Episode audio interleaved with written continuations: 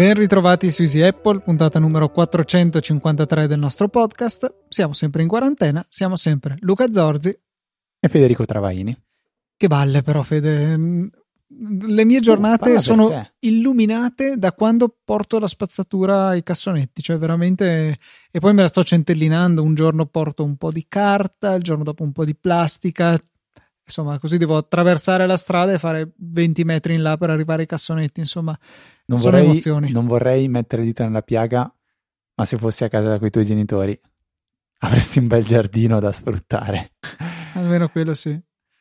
Vabbè, no, anch'io ovviamente se fossi a casa con i miei genitori ci sarebbe il giardino, il cagnolino con cui girare intorno, qua invece in appartamento. Effettivamente l'unica uscita che si può fare è quella o sul balcone o per andare a portare la spazzatura o perché no invece far finta di proiettarmi dentro casa tua e tu in casa mia con una diretta live che abbiamo fatto questa domenica per chi se la fosse persa abbiamo cercato di contattare il maggior numero di persone possibili i canali che, con- che, che conoscete quindi Twitter il canale Telegram l'ho postato anche sulla pagina Facebook cosa abbiamo fatto? semplicemente un'oretta un'oretta e un quarto in realtà di eh, video, video live eh, su YouTube in modo da chiacchierare un po' con chi aveva voglia di farci compagnia, rispondere a qualche domanda. Abbiamo parlato di serie TV, eh, abbiamo parlato del più e del meno.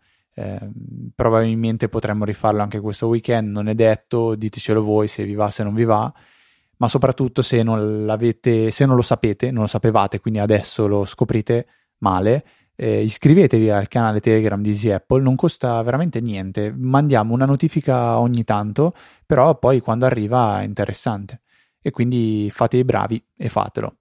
Ovviamente Luca si può rivedere questa diretta, non penso ne valga la pena, lo dico no, contro il nostro interesse. Invece no, perché no? Cioè, secondo me è, è, come guardarla in diretta, salvo che non c'è la partecipazione no. diretta. Ma in realtà cioè, è come se fosse una puntata un po' stirata di, di Easy Apple, un po' meno coesa senza sigla. Senza sigla, vero? E con un po' di problemi di, di video sicuramente, perché era il nostro proprio primo esperimento e la seconda sicuramente andrà meglio quando ci sarà. In passato avevamo fatto una puntata, era stata trasmessa in streaming su YouTube. Eh, andiamo veramente tanto indietro perché forse era il 2015. Eh, sì, puntata numero 234, trasmessa quattro anni fa però là era facile perché eravamo nella stessa stanza e quindi era semplicemente una webcam eh, che ci riprendeva.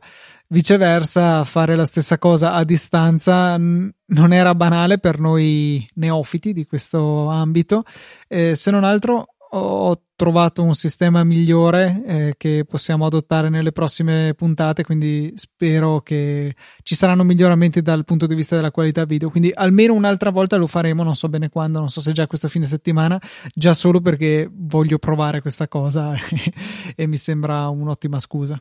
Vabbè, e al di là di questo, un'altra cosa che ci ha tenuto vivo in questi giorni è scoprire il meraviglioso e magico mondo del sito web dell'Inps su cui vogliamo spendere due parole, Luca. io per... direi di spendere 750 milioni di parole circa, che se al posto delle parole consideriamo gli euro e quanto è costato il sito degli IMPS, dell'Inps negli ultimi dieci anni, e appena c'è stato per carità, un bel po' di traffico perché bisognava andare a fare le richieste per gli autonomi dei famosi 600 euro una tantum per via delle chiusure. Eh, beh, il sito ovviamente è collassato, ma la finezza è che non si è limitato a collassare, ma sputava fuori i dati di persone a caso.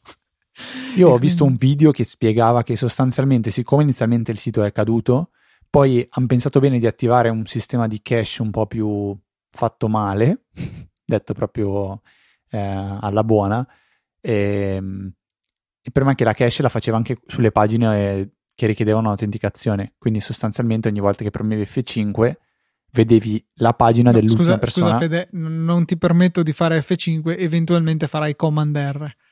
Usa, eh, sai, penso che la maggior parte delle persone faccia F5, però va bene, Command R o fare refresh della pagina, si, vedeva, si vedevano i dati dell'ultima persona che aveva fatto il login, che quindi era la pagina che era stata messa in cache una roba assurda, che ovviamente potrebbe essere anche perseguibile dalla legge, e il problema è che poi è un cane che si morde la coda, eh, perché la multa la dovremmo pagare comunque noi contribuenti. Quindi tutto sommato è meglio che la multa non la prendano. Però è una roba imbarazzante, soprattutto perché Luca, cioè 750 milioni di euro, ok, in 10 anni, vuol dire 75 milioni di euro all'anno per tenere in piedi il sito. A me sembra una cifra, siccome Amazon non costa 750, 75 milioni all'anno per stare in piedi. No, Amazon probabilmente sì, ma cioè, capiamoci che livello di tecnologia c'è dietro, ecco, per, per fare questo tipo di cose. Al di là di questo, eh, è interessante come ho visto qualcuno che ha postato su Twitter il link a, a una pagina sul sito dell'Inps in cui c'era un rendiconto delle varie spese.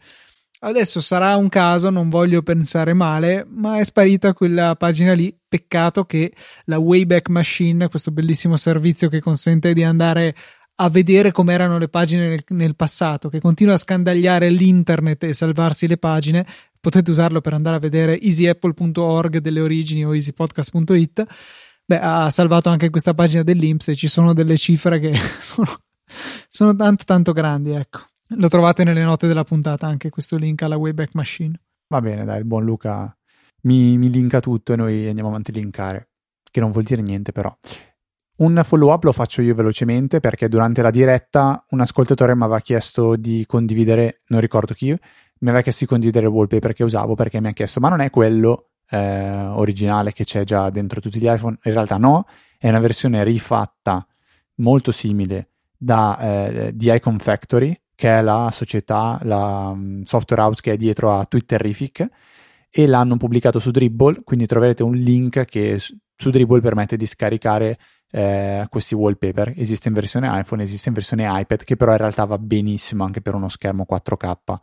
Eh, come, come, quello che sto usando io perché um, è perfetto è molto molto molto molto bello a me piace parecchio e um, si è parlato anche di eh, telemarketing perché Luca eh, c'è una storia che però si può dire non dire. La scorsa puntata, pro- poco prima di registrare, stavamo proprio facendo partire la sigla, ha ricevuto una chiamata da un qualcuno che voleva vendergli qualcosa e um, si è imbattuto una, in una discussione che verteva sui temi del GDPR che io ho registrato, ma solo per dei soldi potrei farvela ascoltare perché è veramente unica chi farà una donazione alla protezione civile superiore a 100 euro e ce la proverà, quello che farà la donazione più alta in assoluto vincerà questa. Ecco, questa è una buona cosa. Oh. Eh, comunque un, un, ascoltatore si chiama Stefano, fa, fa, un piccolo follow up e dice riguardo il telemarketing, dice eh, ho trovato una, una, soluzione che si chiama HIA,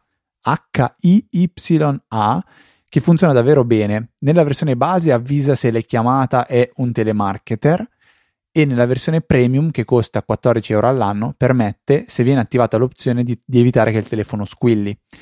Eh, perché dice che eh, la maggior parte delle ultime adesso gli arrivano direttamente in segreteria, cioè non perché, ma grazie a questa applicazione, a questo servizio, dice le ultime chiamate gli arrivano tutti direttamente in segreteria telefonica. Eh, quindi dice è proprio una liberazione perché no, ehm, lo ricevo Dice, è stata proprio una liberazione in quanto io ricevo anche le chiamate verso il mio numero fisso. Uh, ma io mi diverto comunque a fare queste chiamate. Cioè, ne ho ricevuta anche una qualche giorno fa, anche io ho provato a, in maniera semiseria a imitare Luca a parlare del GDPR, però non, non teneva corda questa tipa qua e voleva vendermi, voleva propormi qualcosa per il trading e gli ho detto, guarda, mi spiace, ma anch'io vendo, anch'io faccio questo lavoro e non ha desistito subito. Gli ho detto: Guarda, ascolta, se non hai capito, anch'io faccio il tuo stesso lavoro, quindi conosco come funziona. Per favore, cancella il mio numero perché la legge del GDPR te lo impone. Ciao, e ho appeso. Non ho tirato lungo. Però io mi diverto, non so perché tu, Luca. Cioè, secondo me è un, un qualcosa di perso. Un conto se ne ricevi tre al giorno e dici vabbè non ne posso più. Eh, che era esattamente quello che era successo quel giorno lì, tra l'altro, letteralmente era la terza del giorno. Ok, allora così ci sta, però io ne ricevo magari una o due al mese e onestamente mi faccio due risate. E ci sta. Un altro follow up, Luca, che arriva prima di passare domande, è da Francesco. So che ne volevi parlare tu perché è, è un'applicazione che consigli. Ma diciamo che è un'applicazione di cui avevo sentito parlare e il progetto si stava giusto giusto fermando. Stiamo parlando di Folding at Home, che era nato, penso, come screensaver da mettere sul computer che appunto quando si attivava, il che significava che non stavate usando il computer, si connetteva a una sorta di rete di calcolo distribuito per fare dare anche al nostro computer un pezzettino di lavoro, fare il lavoro, restituire il risultato e quindi contribuire in pratica a fare un, un mega supercomputer per per la ricerca degli alieni era originariamente. Si era chiuso il progetto, adesso è ripartito con grande enfasi per partecipare alla ricerca scientifica eh, per, eh, sul coronavirus. Insomma, non so se lo usino per la ricerca di un vaccino o che cosa. Fatto sta che appunto eh, ha avuto un grandissimo successo, parlavano di tipo 400.000 nuovi partecipanti nel giro di poco ultimamente quando è tornata in voga eh, questa applicazione e l'idea appunto di donare parte della propria potenza di calcolo al, a questo tipo di ricerca. Spero che sia utile perché comunque eh, è un costo energetico piuttosto importante, magari sul nostro singolo portatile influirà poco o niente, però se consideriamo che hanno superato l'exaflop di potenza di calcolo, che è un'unità di misura che anche a me non dice niente, però è più potente di tipo i tre supercomputer più potenti del mondo sommati, una roba del genere. Siamo arrivati a questo livello di potenza di calcolo e paradossalmente sentivo che ehm, sono potrebbero trovarsi fermi, ecco, i, i partecipanti a questo, eh, a questo sistema di calcolo distribuito perché c'è così tanta potenza in gioco che eh, non gli stanno dietro a dargli le robe da fare i, i, ricercatori. Per cui buono che sia così la situazione. Ad ogni modo, Francesco è stato molto, molto eh, gentile e ci, ci si mette a disposizione in prima mano.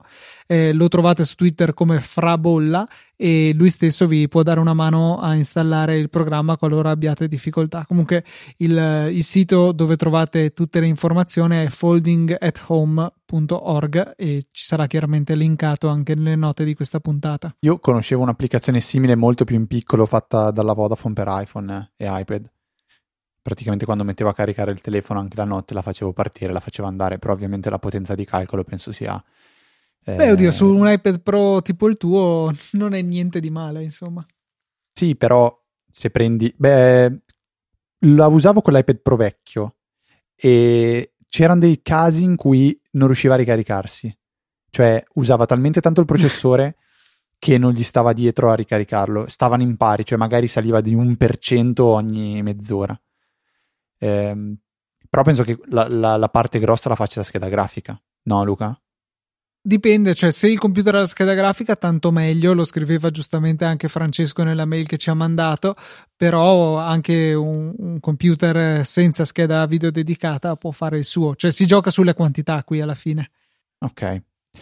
Prossima, anzi, prima domanda, perché in realtà è la prima domanda che leggiamo, che è di Stefano, l'ascoltatore che prima eh, ci ha parlato di HIA ci lascia, dice, con un dilemma che proverò a, uh, a, leggere in maniera rapida. Dice: Ho una time capsule di seconda generazione. Time capsule che non fanno più, tra l'altro, Luca, giusto da un bel pezzo.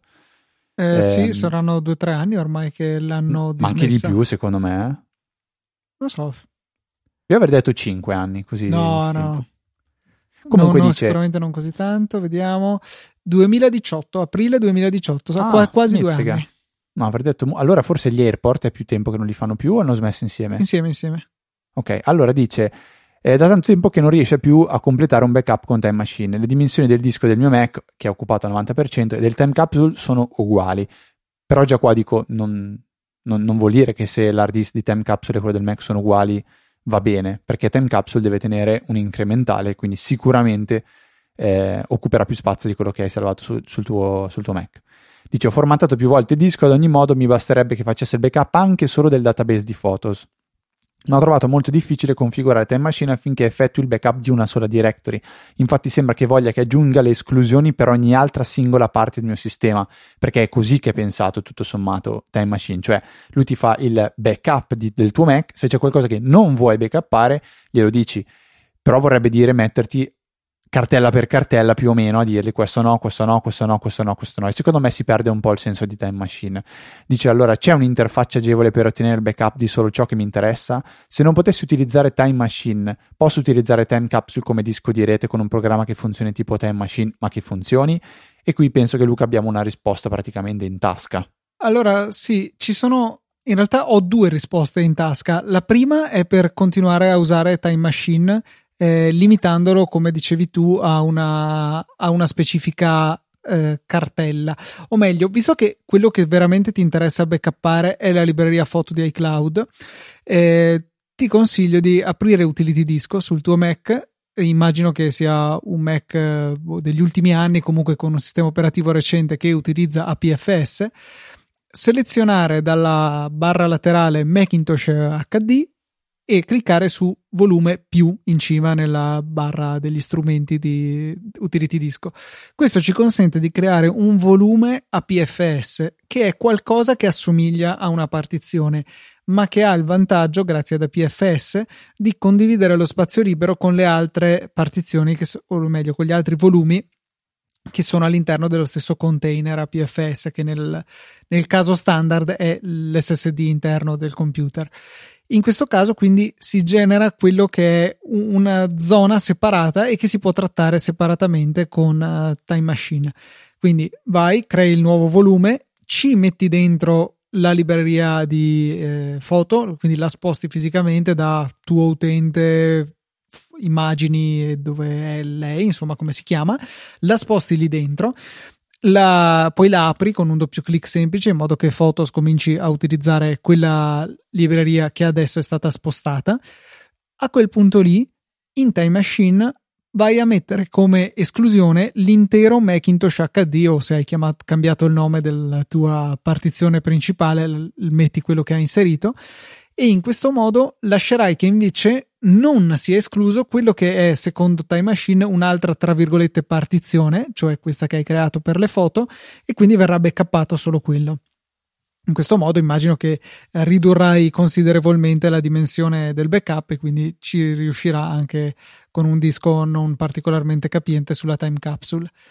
L'alternativa è utilizzare un altro software per il backup, ce n'è uno che a me piace tantissimo che si chiama ARC, ARQ, eh, del quale uscirà il 7 di aprile la nuova versione. Immagino che se lo compri adesso eh, sarà comunque eh, inclusa la prossima versione maggiore che sta per uscire, appunto, esce tra pochi giorni. Eh, oppure comincia a usarlo con la trial che dovrebbe essere 14 giorni che ti portano tranquillamente a scavallare il 7 aprile e utilizzare poi eventualmente la versione nuova per acquistare direttamente quella. Arc è bellissimo, estremamente flessibile e consente di selezionare le cartelle di, delle quali si desidera fare il backup e supporta moltissime destinazioni possibili per ehm, stoccare i file che vengono backuppati e i quali sono criptati sul computer prima dell'invio, quindi potenzialmente potrebbero anche essere accessibili al mondo perché poi sono correttamente cifrati in modo che nessuno possa accedervi senza la password che protegge l'intero backup. Tiene le versioni intermedie, fa tutto quello che ci si aspetta da un programma di backup. Tra le varie destinazioni supportate da ARC c'è anche una condivisione di rete, quindi lo metti sulla time capsule e verrà fatto lì il backup. Altri posti dove è possibile fare il backup sono eh, Amazon S3, molto famoso, Backblaze B2, che costa molto meno, ma anche, e questo potrebbe essere interessante per alcuni di voi, anche su Dropbox, anche su OneDrive, anche su um, eh, Google Drive. Quindi se avete molto spazio su questi servizi, magari avete Dropbox Pro con spazio illimitato, potete decidere di fare il backup lì. Poi nel vostro client Dropbox dite di non sincronizzare la cartella dove Arc farà il backup e avete realizzato un sistema di backup off-site. Arc è bellissimo, costa 50 dollari la licenza vo- che copre tutta la mm, versione maggiore. Adesso sta per uscire la 6, quindi realisticamente 4 anni, più o meno durano 4 anni le versioni di Arc, avete tutti gli aggiornamenti. Quando viene la versione successiva, si, di solito si paga, a meno che non si sia scelto in fase di acquisto di comprare la versione lifetime che costa ulteriori 30 dollari, ma che ci dà diritto agli, agli aggiornamenti perpetui dell'applicazione. Veramente validissimo. Arc è sul mio Mac, penso tra le prime applicazioni che installo insieme a OnePassword, Alfred, Keyboard Maestro e Hazel. Ok, Arc mi sono perso un passaggio, confermi che lo si può fare utilizzando il disco di Time Machine? Sì, sì. sì. dicevo sì, ha molte destinazioni, tra cui una cartella qualsiasi, quindi potrebbe essere anche un hard disk esterno, eh, oppure possiamo avere una condivisione di rete, Amazon Backblaze, Dropbox, Google Drive, Google Cloud Storage, OneDrive, okay. SharePoint, Wasabi SFTP, quindi se anche avete eh, un, qualche server eh, remoto cui, di cui sfruttare lo spazio, spoiler, io uso un po' dello spazio eh, del server di Easy Podcast, potete fare i backup eh, off-site. Ok, no, chiedevo perché Backblaze non permette di farlo in locale. No, eh, Backblaze no, lo fa solo in cloud, costa 5, no, 6 dollari al mese e per spazio illimitato anche quello può essere un ottimo affare insomma però se voleva sfruttare le time capsule che già direi che Arc è un, la scelta migliore. Ok Luca ultimissima domanda per oggi. Arriva da Domenico che dice ho provato varie di, telecamere di sicurezza come Arlo Pro 2 e Netatmo Presence ma nessuna delle due supporta HomeKit Secure Video. Però sono incuriosito da Hikvision 4K che sicuro non supporta HomeKit ma credo sia di qualità ed è proprio questo che vorrei un vostro consiglio. Meglio la qualità di Hikvision che oltretutto cablata con eh, PoE, quindi alimentazione direttamente tramite eh, il cavo, cavo, di rete, o andare su camere WiFi compatibili HomeKit. Eh, Luca, pre- premesso che è una domanda su un, con una risposta che secondo me partirà la tua con dipende, Dipende dal fa- cioè da quale di questi due pregi preferisci, Domenico. Cioè, se preferisci avere una soluzione più di qualità oppure se preferisci una soluzione più comoda che supporta HomeKit. Devo dirti, però, che da quello che ho sentito da altri podcast, in questo momento il secure video di HomeKit non funziona molto bene. Sentivo chi aveva eh, usato questa cosa con eh, delle telecamere Logitech, se non sbaglio aveva avuto un sacco di problemi, forse è una tecnologia ancora un po' immatura. Eh, valuta tu insomma cosa preferisci e se vuoi un po' arrangiarti con un Hikvision magari potresti pensare di prenderti anche un NVR cioè uno di quei eh, sistemi che hanno un hard disk dentro si collegano alle telecamere Hikvision sicuramente ne fa e, e poi puoi far confluire tante telecamere sullo stesso apparecchio. Vedi un po' tu, cioè purtroppo non è che ci siano molti suggerimenti da dare, se non farti presente che ho sentito di svariati problemi con le telecamere eh, compatibili con HomeKit Secure Video. Uh, piccola parentesi, ci sono due eh, due dialetti di HomeKit per le telecamere. Secure Video, che è questo, dove le registrazioni delle telecamere vengono immagazzinate in iCloud in sostanza e il, il bello è che non conta sui, sul tuo spazio di iCloud però il numero di ore che vengono immagazzinate o di giorni dipende dal, dalla taglia del tuo spazio di iCloud. È qualcosa del tipo un giorno se hai 200 giga di spazio o fino a 200 giga eh, una settimana se invece hai il piano da 2 tera una cosa così però non è che questo vada a consumarti il tuo spazio è semplicemente boh, come un contentino che ti danno perché stai pagando di più per avere i 2 tera e viceversa ci sono poi anche le telecamere che sono semplicemente compatibili con HomeKit il che, il che significa che le potete vedere dall'applicazione casa, ma non, non, influenza dove queste telecamere vadano a immagazzinare le registrazioni, se lo fanno.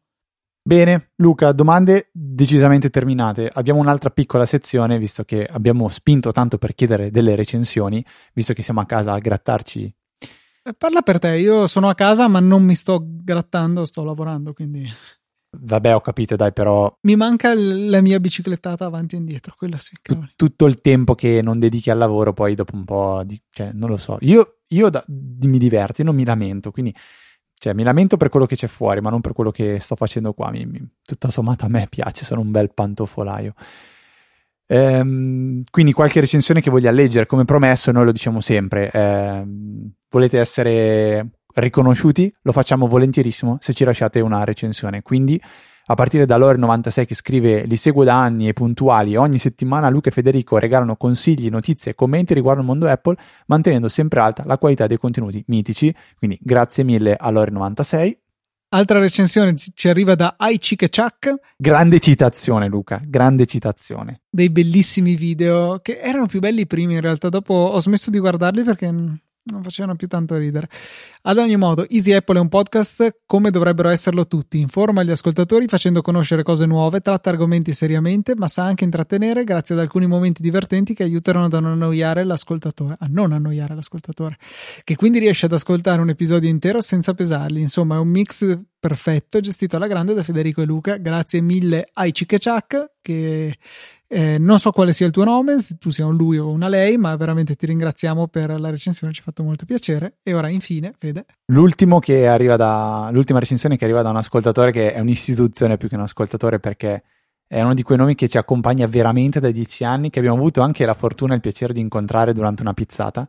Ha preso l'aereo ed è arrivato fin dalla Calabria a Milano ed è Beninfa, Fabio Benincasa, che dice da ascoltatore di Easy Apple fin dalla prima puntata non posso non fare, non dare il mio contributo per una coppia fantastica. Luca e Fede hanno davvero rallegrato le mie giornate relag- relag- regalandomi intuizioni sull'uso dell'iPhone e degli altri dispositivi Apple che mai avrei ottenuto da me stesso. Anche se per motivi personali non sempre ho potuto seguire le puntate dell'ultimo anno, posso dire con piacere che riascoltarli è come tornare a casa. Ti senti sempre il benvenuto. E un grandissimo ringraziamento anche a Fabio per questa recensione, mi ha fatto molto piacere rileggerlo. E ti dà un po' l'idea anche del tempo che passa, Luca, cioè dieci anni, porca miseria. E mi ricordo anche che eh, mi aveva addirittura regalato una, una, uno stand per iPhone che in quel periodo andava molto di moda, si chiamava Milo, che era una staffetta con un materiale gommoso, ventoso, dove tu andavi ad attaccare l'iPhone senza, senza niente, senza niente di meccanico. Quindi sostanzialmente andavi come se andassi a incollare su questa staffa l'iPhone e restava lì. Eh, molto, molto, molto bello, bei ricordi. Però nella noia, Luca, io ho smanettato un casino su Reddit e ho trovato un sacco. E secondo me, in questo momento, si vede su, anche su Reddit che la gente sta trovando delle robe da fare perché si sta annoiando. E quindi ho scoperto delle, delle cose un po' particolari. Tipo, c'è uno, un, un redditor, che ha deciso di stare a sveglio la notte quando è cambiata l'ora da cos'è cambiata da solare legale se non sbaglio. Esatto boh, sì. so, da solare legale per vedere l'icona del calendario del, dell'orologio che, che, animazione facesse perché a un certo punto deve passare di colpo dal, dall'una alle due. Quindi alle 00 e 59 non deve diventare l'una ma deve diventare le due. E quindi ha registrato l'animazione. Se siete curiosi di, di, di, di vederla, a meno di, a patto di non aspettare altri sei mesi, potete andare nelle note della, della puntata, troverete il link dove questo tipo dice sono stato sveglio tutta notte per vedere che cosa fa l'applicazione dell'orologio quando eh, la, l'orologio scatta avanti di un'ora. E immagino che succederà la stessa cosa, quindi tra, tra sei mesi eh, circa. Luca, morivi dalla voglia di sapere questa cosa, immagino. No, però ancora una volta mi preoccupo di certa gente che obbia, però in realtà anch'io ho i miei, per cui non sono in, condizioni di poter giudicare, andrò a vedere anch'io cosa succede. Ma secondo me non è un hobby, uno che probabilmente non riusciva a dormire, quella sera gli ha detto, ah cavolo, adesso scatta l'ora, chissà cosa succede. Non penso che sono tipo sei mesi che pianifica, devo vedere cosa chi lo succede. sa, chi lo sa Fede, Però è una bella idea, cioè registrare per poi condividere. Io non ci avrei pensato, l'avrei visto senza registrare, non, non ci avrei pensato non, non... e avrei sbagliato. Visto che si è parlato parecchio di Zoom, dei problemi di privacy che ha, ha, ha avuto eh, in, in, questo, in questo periodo, insomma, cioè il fatto che l'applicazione funziona bene, però diciamo che la privacy è l'ultimo dei loro problemi. Eh, volevo segnalarvi un, un servizio che si chiama Jitsi Meet, che ha un nome difficile da pronunciare, J-I-T-S-I, eh, che consente di effettuare videochiamate anche di gruppo, eh, un po' alla Zoom, cioè si genera un link eh, per la, la, conferenza e poi gli altri si possono connettere. La, la chiamata poi è totalmente multipiattaforma perché è fruibile sia da iOS che su Android con le apposite app, sia anche da browser, purtroppo non con Safari. Eh, chissà se per limitazioni sue vere e proprie o perché non sono ancora arrivati a renderlo compatibile, ma è comunque compatibile con Chrome e Firefox e si riesce appunto ad avere un'esperienza di video che è veramente ottima, cioè è la prima applicazione che trovo che non ha paura di usare la banda. Cioè, a volte mi ritrovo anche con connessioni buone a, a vedere che FaceTime, FaceTime un po' meno, Skype soprattutto, si rifiuta di, di inviare dati. Cioè, se sono davanti a una connessione, ma anche a un FTTC banalmente con 20 mega in app, usa sti mega, invece no, eh, spessissimo non vengono usati. Skype sì e no che ne usa uno, FaceTime ne usa due. Eh, Invece con Jitsi Meet l'ho visto usarne anche tre, così tre e mezzo, e il risultato è una, chiari- una chiarezza, una limpidezza dell'immagine che è davvero notevole.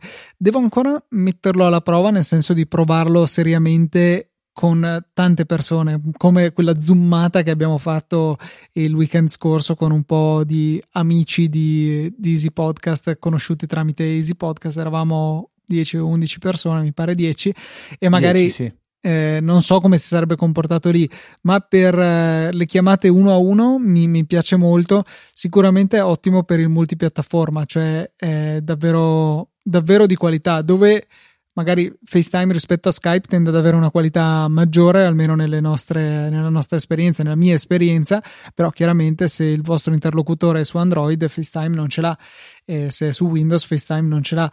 Quindi con Jitsi Meet si riesce, secondo me, veramente ad avere un, un ottimo compromesso. Eh, non ha tutte quelle cagatine simpatiche che ci sono su Zoom, tipo la possibilità di mettersi sfondi personalizzati, cose di questo genere. Però devo dire che mi ha veramente colpito estremamente facile da usare. Andate sul sito che vi mettiamo nelle note della puntata scegliete il nome della vostra stanza vi genera il link lo date a chi volete eventualmente mettete una password per accedere per evitare che succedano cose come quelle che sono successe su Zoom in cui eh, sono delle persone che non molto da fare si sono divertite a intrufolarsi in incontri degli alcolisti anonimi a dire quanto fosse bello bere eh, per cui sì, ecco, delle scene un po' spiacevoli con, eh, che si possono evitare mettendo una password alla riunione, cosa che appunto permette di fare Jitsi Meet. Provatelo, secondo me può essere una validissima alternativa ad altri prodotti per fare chiamate anche multiutente e decisamente multipiattaforma, in più open source e cifrato end-to-end. Noi alla fine non mi ricordo perché non l'abbiamo usato però quando abbiamo fatto la diretta. Per la diretta era perché mi ricordo perché C'era un motivo, provato. Perché non riuscivo a fare qualcosa con quello. Non lo so. Ca- nel catturare l'immagine con OBS, cioè, cioè era un casino di quel genere lì, non perché fosse insufficiente per fare la nostra chiamata. Forse non riusciva a catturare la schermata. Non lo so, non ricordo. Vabbè, ok, niente, basta, soltanto questo, perché volevamo usarlo per, per dare massima qualità, poi in realtà eh, non, non Poi in realtà i problemi sono stati altri, quindi la qualità poteva anche essere più bassa. Esatto. Eh, ma Luca, tu sai quanto è il massimo di pagine che si possono creare in una cartella? Perché un Redditor si è messo a provare e l'ha scoperto. Quindi inizialmente eh, iOS 4, mi sembra, o 5, quando hanno introdotto le cartelle, non si potevano fare le pagine nelle cartelle. Quindi cosa vuol dire? Che ogni cartella aveva un massimo di 9 applicazioni e stop e a parte ovviamente di qualche tweak che ai, ai tempi, quei bei tempi il jailbreak ti veniva veramente incontro perché potevi creare le multi eh, pagine nelle cartelle. Ecco, oggi esiste un limite ed è di 15 pagine, quindi ora che lo sai penso tu sei più tranquillo e puoi ragionare sul eh, quali applicazioni mettere in una cartella e quali no. Non capisco la necessità di mettere 15 ehm, applicazioni dentro una cartella, ovviamente si sta parlando di iPhone, perché per iPad ce ne dovrebbero stare di più, mi viene un dubbio. Quante, quante icone ci stanno? Molti di più, vero, in una cartella della, dell'iPad? Mm, non ricordo, francamente. Penso che sia Ce una griglia davanti, 4x4. Ce l'ho qua davanti, un attimo che provo a aprire una cartella, te lo dico subito. 4x4. Quindi ci saranno magari ancora 15 pagine, penso, 4x4. Adesso mi metto a provare, no scherzo, non lo farò mai.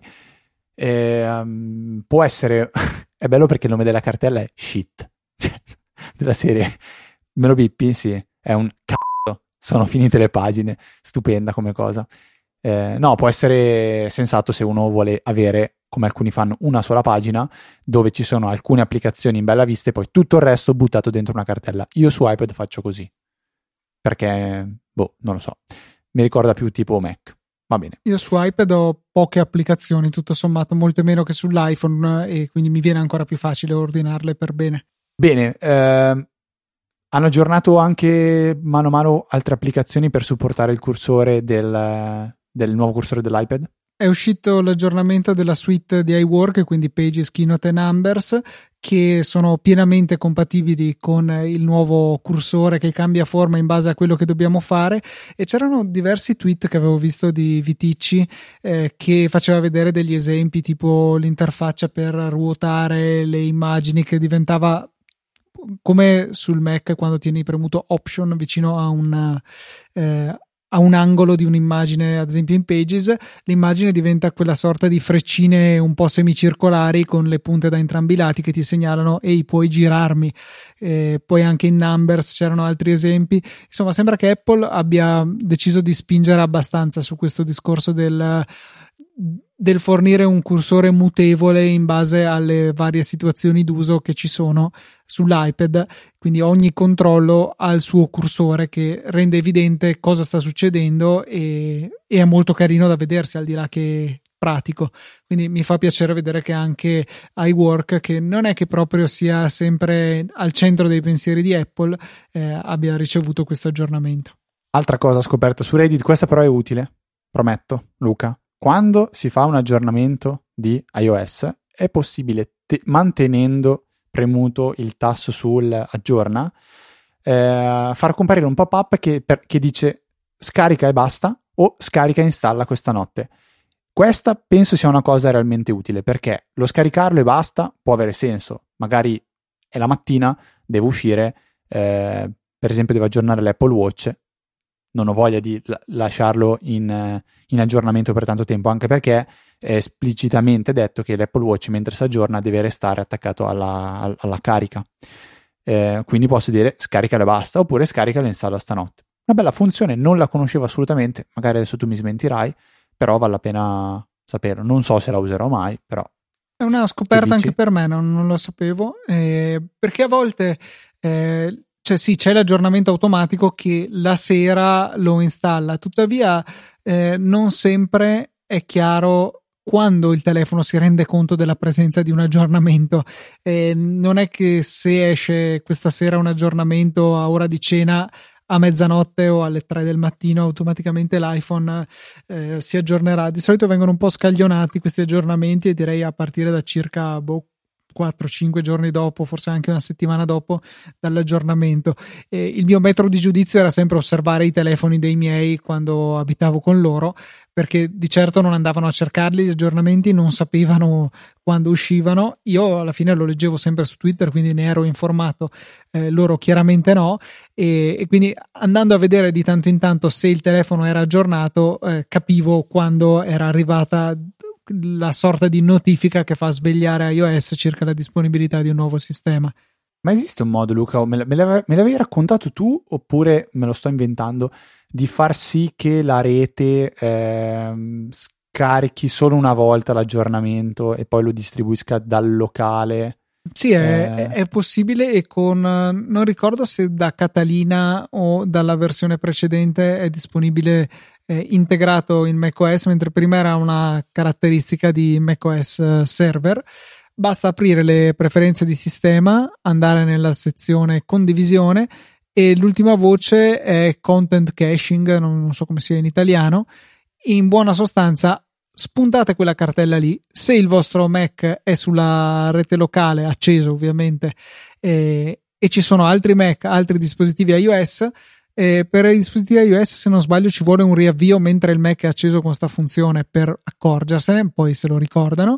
E vanno a chiedere a lui invece che direttamente ad Apple i vari aggiornamenti delle app, aggiornamenti del sistema operativo, eccetera, e il Mac li terrà in cache secondo delle impostazioni che si possono definire, tipo possiamo dedicare fino a un tot di spazio per la cache, oppure possiamo lasciare che occupi tutto il disco se necessario così che l'aggiornamento verrà eseguito direttamente a partire dal Mac senza dover uscire su internet. È molto utile se magari si hanno tanti iPhone, in particolare se i modelli sono gli stessi, quindi stessa versione di iOS da scaricare, e però la connessione è lenta in questo caso. Chiaramente il primo download, vabbè, eh, dovrà avvenire per forza su internet, quindi la velocità sarà quella che sarà, mentre gli altri successivi aggiornamenti degli altri dispositivi saranno serviti direttamente in rete locale e quindi avverranno molto più velocemente.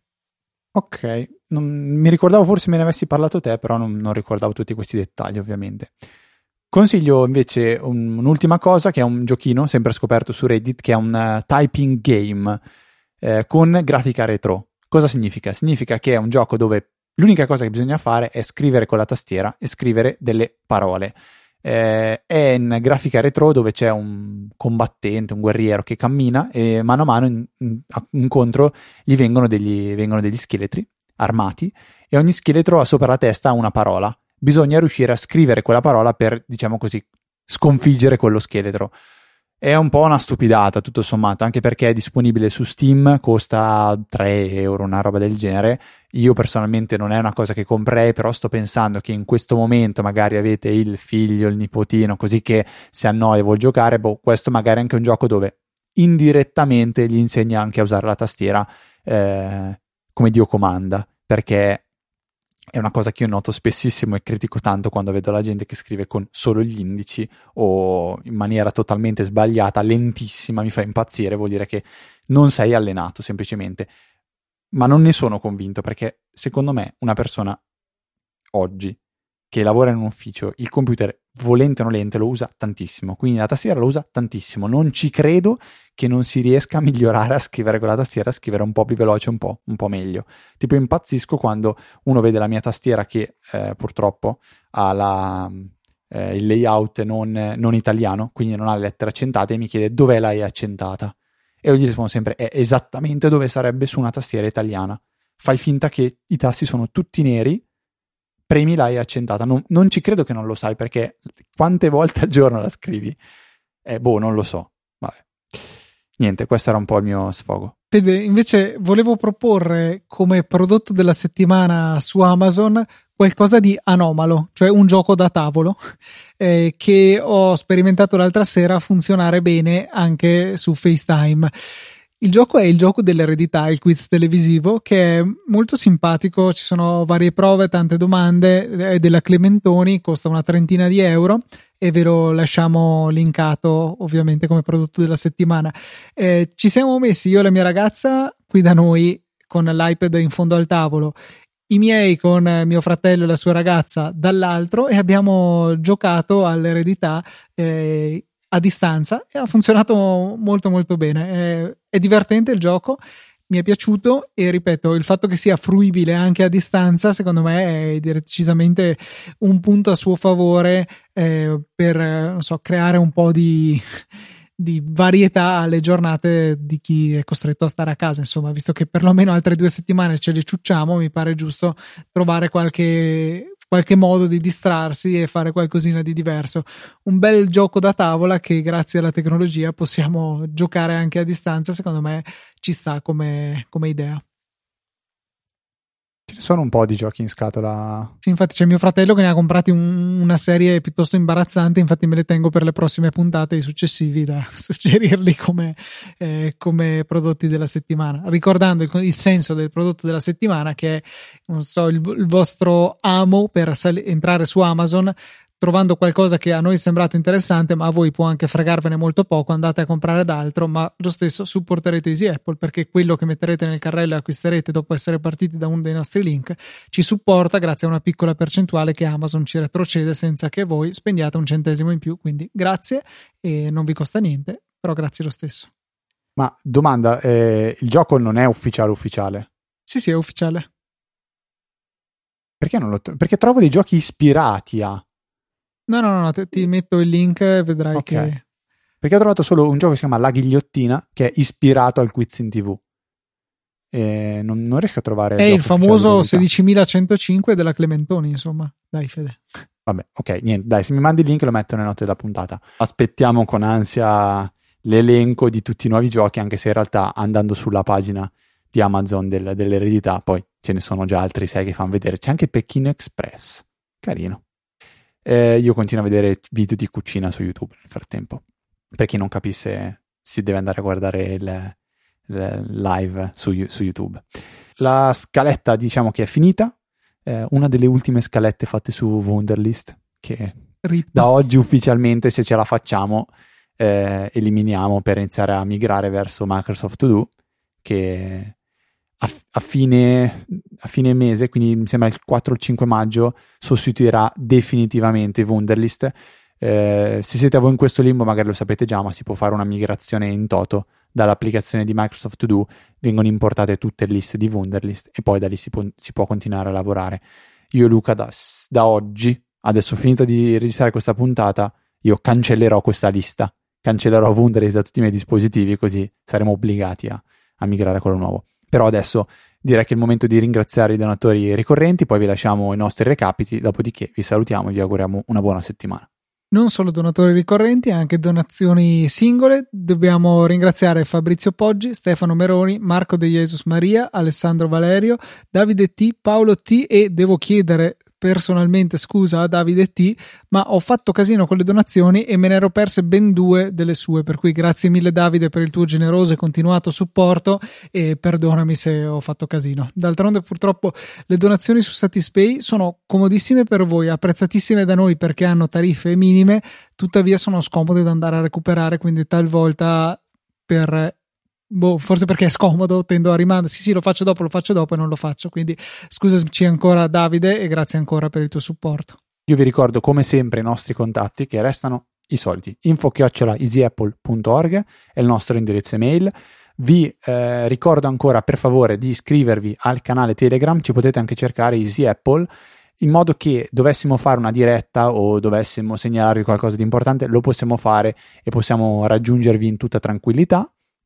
Dopodiché, se volete fare eh, scambiare qualche battuta anche con me e Luca eh, in semi privato, ovvero su Twitter, lo potete fare cercandoci e trovandoci ai nostri account che sono LucaTNT e Ftrava, scritto Ftrava, con la F davanti di, di Federico. E direi che per questa 453esima puntata è tutto. Un saluto da Federico. Un saluto da Luca. E noi ci sentiamo la settimana prossima con una nuova puntata di Easy Apple.